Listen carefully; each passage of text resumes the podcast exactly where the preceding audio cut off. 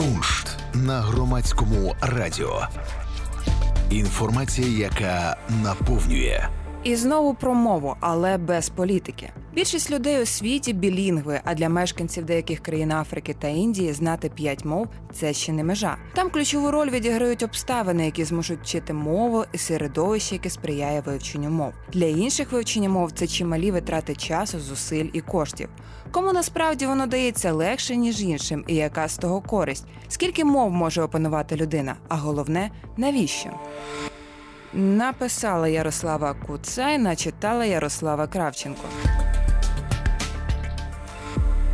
How do you call a person who speaks two languages but start losing vocabulary in both of them? Bilingual. Цей жарт у першій половині ХХ століття був би зовсім не жартом, а серйозним застереженням. Тоді на Заході поширеною була думка, що розум дитини, яку вчать одразу 2 мов, розвивається повільніше, бо вона ніби починає в них плутатись і мішає одну мову з іншою. Утім, наукові дослідження все ніяк не знайдуть цьому підтвердження, як і тому, буцім двомовність суттєво підвищує коефіцієнт інтелекту. Насправді, її найістотніші переваги проявляються не одразу. Професорка психології університету Торонто Еллен Бялисток вивчала двомовність понад 40 років і дійшла висновку, що у дорослих, які у повсякденному спілкуванні перемикаються з однієї мови на іншу, пізніше розвивається деменція. Коли Бялисток разом із колегами проаналізувала дані групи людей похилого віку, які мали порушення когнітивних функцій, то помітила, що у білінгвів, незалежно від їх розумових здібностей, освіти та досвіду роботи, симптоми цього захворювання виникали на 4 роки пізніше, ніж у монолінгвів. Приблизно така ж динаміка спостерігалась у групі пацієнтів з хворобою Альцгаймера. Бялисток, однак, наголошує, що замало знати, як замовити страву у ресторані, скажімо, французькою, щоб вуаля і ясність розуму тобі гарантована. Переваги отримує той, хто послуговується мовою регулярно. Тож, коли змішані подружжя запитують у Бялисток, чи варто кожному з них розмовляти з дитиною своєю мовою, вона радить їм скористатись цією нагодою як довготерміновою інвестицією. Нейробіологиня Ная Фер'ян Фамірес стверджує, що всі немовлята – лінгвістичні генії, настільки ж схильні до засвоєння 2 мов, як і однієї. Живучи у англомовному оточенні, сама вона говорить з дитиною словенською, а її чоловік – іспанською. Завдяки магнітоенцефалографії вона та її колеги з Вашингтонського університету виявили, що префронтальна кора мозку, яка відповідає за фокусування та гнучкість мислення, у 11-місячних дітей, які призвичайлились чути 2 мови, дещо активніша, ніж у їх ровесників монолінгві. Білінгви інколи піддаються імпульсу використати слова та граматику інших мов, якщо впевнені, що їхні співрозмовники їх зрозуміють. Передня поясна кора мозку, що бере участь в ухваленні рішень та управлінні емоціями, щоразу намагається цей імпульс придушити. Звідси можуть бути додаткові соціальні переваги, зокрема сильніша емпатія, зумовлена здатністю блокувати власні почуття та переконання, щоб зрозуміти іншу людину. Лінгвісти Чиказького університету провели експеримент, до якого залучили дітей віком від 4 до 6 років, які бачили цілу низку іграшкових машин різного розміру і дорослого, який сидів так, що міг бачити лише частину з них. Коли дорослий сказав: «Я бачу маленький автомобіль» і просив дітей зрушити його, двомовні діти та ті, які виховувались у двомовному середовищі, у 75% випадків переміщили найменший автомобіль саме з тих, які бачив дорослий. Діти, які говорили тільки однією мовою, лише 50%.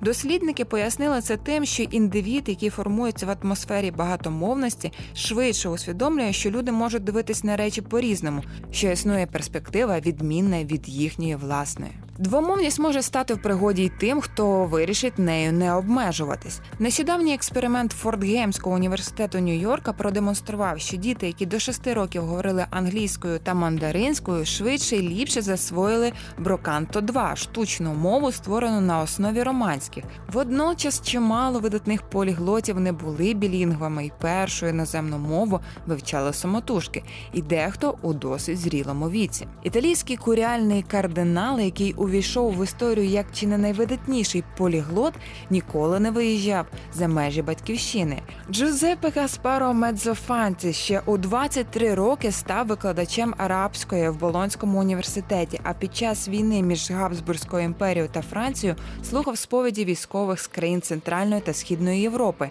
котрі потрапили до шпиталю. Мусив відповідати по-їхньому, здобуті знання поповнював і поглиблював на службі у Римі, який у 18 столітті був одним із наймультикультурніших європейських мегаполісів.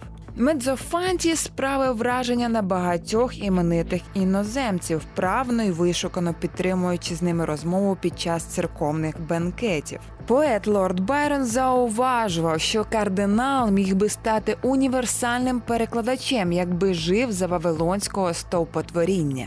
За різними версіями, Меццофанці вивчив від 38 до 78 мов і силу селену діалектів. Звідки такі здібності? Очікуване пояснення від нього самого як члена Святого Престолу. На те була воля Божа. Після смерті Еміля Кребса, який нібито знав 68 мов, дослідники взялись за його мозок і виявили, що клітинна структура зони Брока, яка відповідає за мовлення, у нього не така, як у пересічної людини. Потяг до вивчення мов у нього був з дитинства, коли йому кортіло дізнатись, про що йшлося у газетах сусідніх країн. Залишені після Кребса записи свідчать, що він був знайомий із 120 мовами, більшість з яких опанував протягом 24 років у Китаї, де він працював старшим перекладачем у посольстві Німеччини. Чимало кому цей німецький дипломат запам'ятався тим, що на 40 з них міг сказати «поцілуй мене в дупу». Для вивчення кожної нової мови Кребс обирав окремий день тижня, студіюючи їх переважно вночі. У Пекіні його називали «людиною-словником». Після повернення до Берліна він до останніх днів працював у мовній службі Міністерства закордонних справ Німеччини і, за словами її керівника, був там за 30. Католомб – одна з перших у світі синхронних перекладачок, яка тривалий час працювала у Міністерстві закордонних справ Угорщини, відкидала припущення про свою обдарованість. Натомість наголошувала, що найважливішим для вивчення мов є мотивація та готовність вийти із зони комфорту й поринути у навчання з головою, а ще вміння себе підбадьорити.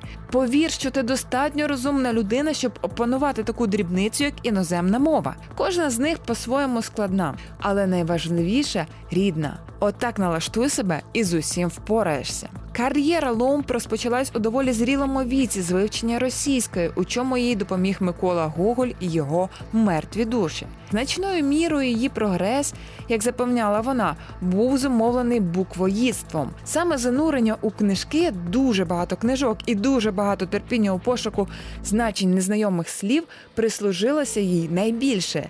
За чверть століття вона вивчила кілька десятків мов і знанням 16 з них заробляла собі на хліб. Нині віднайти гіперполіглота, подібного на Меццофанці, нелегко. Приміром, ліванець Зіад Фасах, який у 93-му році потрапив до книги рекордів Гіннеса як людина, що вивчила найбільше мов, під час випробування, яке йому влаштували в ефірі чилійської програми «Віва ель Лунес», не зміг відповісти на більшість запитань, що пролунали кількома з 58 мов, якими він, за його словами, володів. Фасах потім охарактеризував ту неприємну для нього подію як підставу і наголосив, що його перевіряли без попередження і що до подібних заходів йому потрібно готуватися.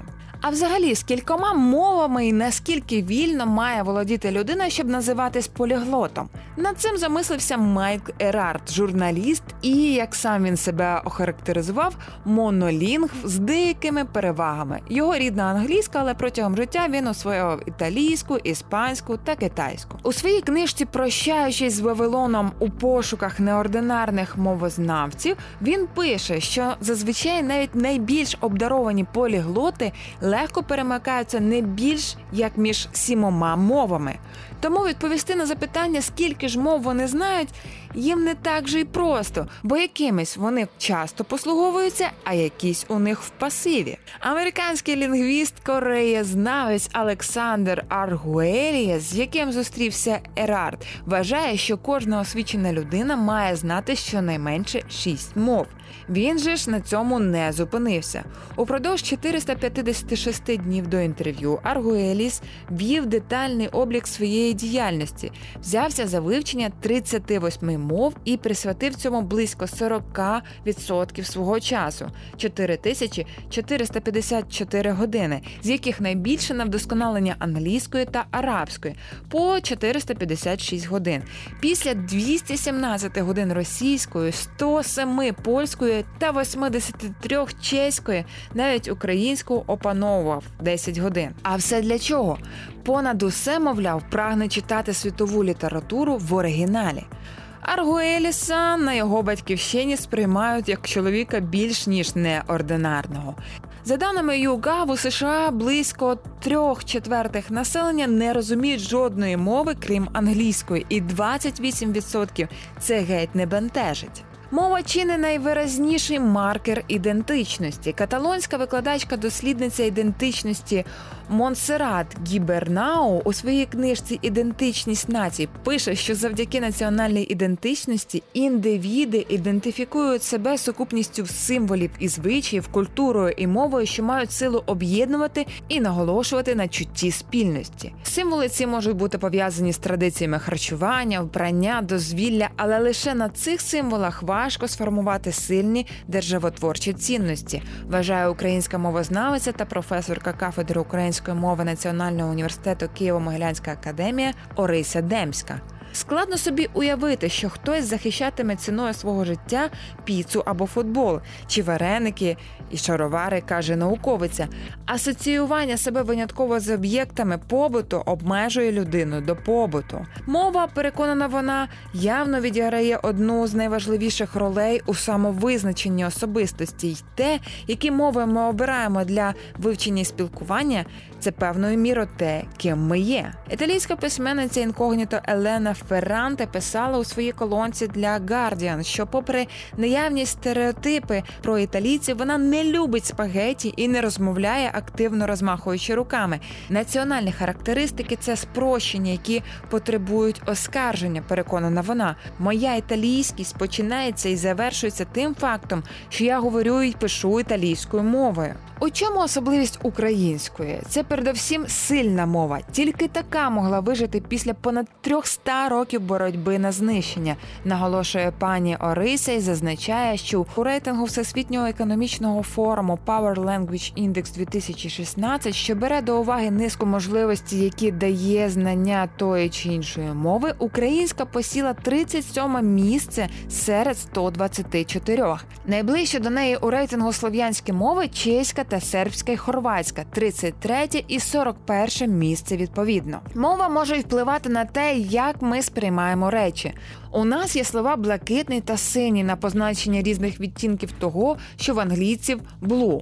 Учені Масачусетського технологічного інституту та Стенфордського університету дослідили мозок людей, які використовують два слова, і побачили, що у них він активніше реагує на перехід між темним та світлим, оскільки йдеться про зміну категорій. Професорка психології Ліра Бородіцька, яка працювала над дослідженням, є співавторкою теорії лінгвістичної відносності, згідно з якою наша мова впливає на те, як ми мислимо. У одному зі своїх публічних виступів вона наводить кілька цікавих кейсів. Така, здавалося б, дрібниця, як рід слова, може впливати на ознаки, які ми йому приписуємо. Якщо, скажімо, попросити німця підібрати прикметник до слова «міст», який у його мові жіночого роду – «брюкке», німець, скоріш за все, скаже, що той красивий або елегантний. Іспанець, у чиїй мові це слово чоловічого роду – «поенте», більш схильний назвати його витривалим чи довгим. А от у фінській іменники зазвичай не мають роду взагалі. Вчені Мічиганського університету у 1982 році вирішили з'ясувати, як це позначається на гендерній ідентичності фінських дітлахів. Результати показали, що ті почали усвідомлювати свою стать майже на рік пізніше, ніж малечі, яка говорила гендерно забарвленим івритом. А от у представників племені Порпура, що в Австралії, немає понять праворуч, ліворуч, вперед чи назад. Діалог подружжя у них міг би бути приблизно таким: «Кохана, чому ти така бліда? Бо на північному заході від тебе крокодил». Коли Порпура говорять про розташування предметів, то використовують сторони світу, а вітаються фразою «Куди йдеш?». У відповідь на таку потрібно вказати конкретний напрямок, наприклад, на південь, а ти. Тому Порпура, як зауважує Бородіцький, дуже добре орієнтуються у просторі, навіть коли опиняється в незнайомому місці. Мовне різноманіття – відображення того, наскільки гнучким є розум людини. Усього нараховують від близько 6500 до 7000 мов, але половина з них, за прогнозами ООН, можуть зникнути вже до кінця століття. Чи заговорить колись однією мовою наша цивілізація, і чому жодна зі штучних створених мов так і не стала однією для всіх? Коли на початку 2010-го Ніколя Саркозі назвав текст кліматичної угоди, підписаний країнами-членами ООН, схожим на Волапюк, журналістів це збило з пантелику. Мабуть, президент мав на увазі Волабюк, припустили вони, тобто політ у Бюк, маленьке і мало кому відоме містечко біля Парижа, в якого навіть власного аеропорту немає. Насправді, тодішній лідер Франції говорив про інше. Ідеома давно вийшла з ужитку, адже востаннє на публіці її чули від Шарля де Голля у 1962 році. Тоді вона означала, що написане чи сказане – повний нонсенс. Але коли Волапюк тільки-но з'явився, його сприйняли як досить притомну затію. Німецький малограмотний селянин похилого віку написав листа своєму синові, який емігрував в Америку, з проханням надіслати йому трохи грошей. Поштова служба США повернула чоловікові листа, бо її працівники не могли розібрати адресу. Селянин поскаржився священнику Йогану Мартіну Шлеєру. Той загорівся ідеєю створити спільну мову, зрозумілу для всього людства. Так, у 1879 році з'явився Волапюк, в основі якої була система спрощених коренів інших європейських мов. До кінця 1880-х виходило 25 періодичних видань. Виникло понад 200 товариств її прихильників. Американська перша леді Френсіс Клівленд навіть назвала свого пса Волапюк. Але головним каменем спотикання для поширення мови стало питання вподобань. Багатьом, особливо у США, умлаути, знаки, які вказують на фонетичну зміну в артикуляції, а також тембрі голосних, дві крапки над літерою, якими рясніла ця мова, видалися надмірними. Як німець, для якого умлаути – річ цілком природна, Шлеєр був їх ревним поборником, наголошуючи на тому, що мова без них звучить монотонно, грубо та нудно. Він категорично відмовлявся реформувати Волапюк. Його опоненти почали створювати свої версії мови. Жодна не стала популярною, і до початкової версії інтерес публіки поступово згас. Нині по-волапюцьки балакають до 30 людей. Навряд чи хтось із них монолінгв. Дитинство майбутнього лікаря та творця есперанто Людовика Лазера Заменгофа минуло в багатонаціональному Білостоці, на той час частині Російської імперії, нині це Польща. У 10 років він написав трагедію «Вавилонська вежа» про те, що головна причина чвар між людьми – мовні бар'єри. Вдома разом із 10 своїми братами та сестрами він говорив російською та ідішем. З ранніх літ знав польську та білоруську. Батько, який був вчителем іноземних мов, викладав юнакові німецьку, французьку та іврит. У школі він опанував інші класичні мови – латину, грецьку та арамейську. А потім самостійно вивчив італійську та англійську. І Волапюк теж його не залишив байдужим. У 1887 році Заменгоф опублікував свою книгу «Маніфест. Міжнародна мова, передмова і повний підручник» під псевдонімом доктора Есперанто. Нова мова відрізнялась простою та нормалізованою граматикою. Спочатку вона мала назву «Лінгво інтернація», але послідовники частіше її називали на честь автора, тому есперанто закріпилось як офіційна назва. І хоча саме есперанто у багатьох асоціюється з невдалою спробою створити мову міжнародного спілкування, з усіх собі подібних вона, схоже, найуспішніша. Ще у 1954 році їй висловила свою підтримку ЮНЕСКО, а у 1994-му Пен-клуб організував окремо відведену цій мові секцію. Осередки есперантистів можна знайти майже в усіх великих містах 121 країни. Близько 2 мільйонів людей тою чи іншою мірою володіють есперанто, і щонайменше 1000 є есперантистами з народження. До них належить і фінансист та меценат Джордж Сорос. Мешкаючи у Чернівцях, коли ті були частиною Австро-Угорської імперії, інженер-хімік Чарльз Блісс відчув, що багатонаціональне місто вирізнялось ворожістю різних культур одне до одного. Блісс дійшов до такого ж висновку, що і Заменгоф. Їм бракувало спільної мови, щоб досягти порозуміння. Під час німецької окупації він, як єврей, потрапив до концтабору Дахау, а пізніше до Бухенвальду. Дружина німкеня домоглася його звільнення. Їм обом довелось залишити країну. Подружжя воз'єдналась у гетто окупованого японцями Шанхая. Там Блісс зацікавився китайськими іерогліфами і почав розробляти мову, яка б складалась із графічних символів на зразок сердечок і стрілочок, на позначення як конкретних, так і абстрактних понять, легких для відтворення і зрозумілих для будь-кого. Він назвав її семантографія, згодом її нарекли Блісс символікою. Світ дізнався про неї у 1949 році.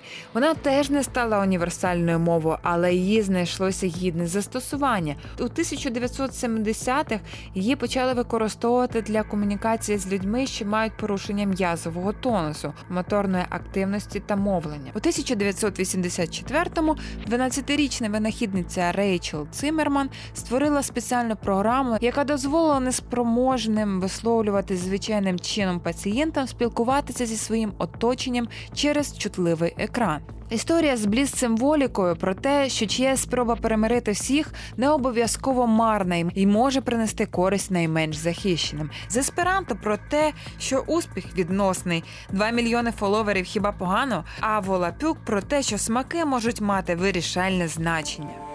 Поки що людству не вдалося створити спільну мову, яка б сподобалась всім. Англійська – лише умовно міжнародна і лише одна з 6 мов ООН. За кількістю носіїв вона щонайменше вдвічі поступається мандаринській. Чи буде достатньо вивчити лише її? З міжнародній рекрутинговій компанії Хейс стверджують, що для роботодавців найбільших корпорацій сьогодні важливіше, щоб їхні працівники вміли кодувати, а знання іноземної – другорядне. Розвиток науки і технологій поступово стирає кордони між нами і, як запевняють футурологи, перетворює людство на єдине ціле.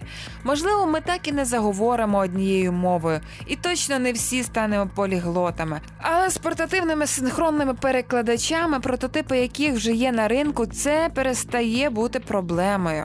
Пам'ятаєте вавилонську рибку з «Путівника галактикою»? Лише уявіть, просто вставив цю найдивнішу штуку у всесвіті собі у вухо і розумієш геть усе з того, що тобі кажуть. Але враховуючи причини, з яких так і не запанувала жодна мова, хто знає, які це врешті матиме наслідки. Спільний проєкт Громадського радіо та журналу «Куншт». «Куншт» на Громадському радіо. Інформація, яка наповнює.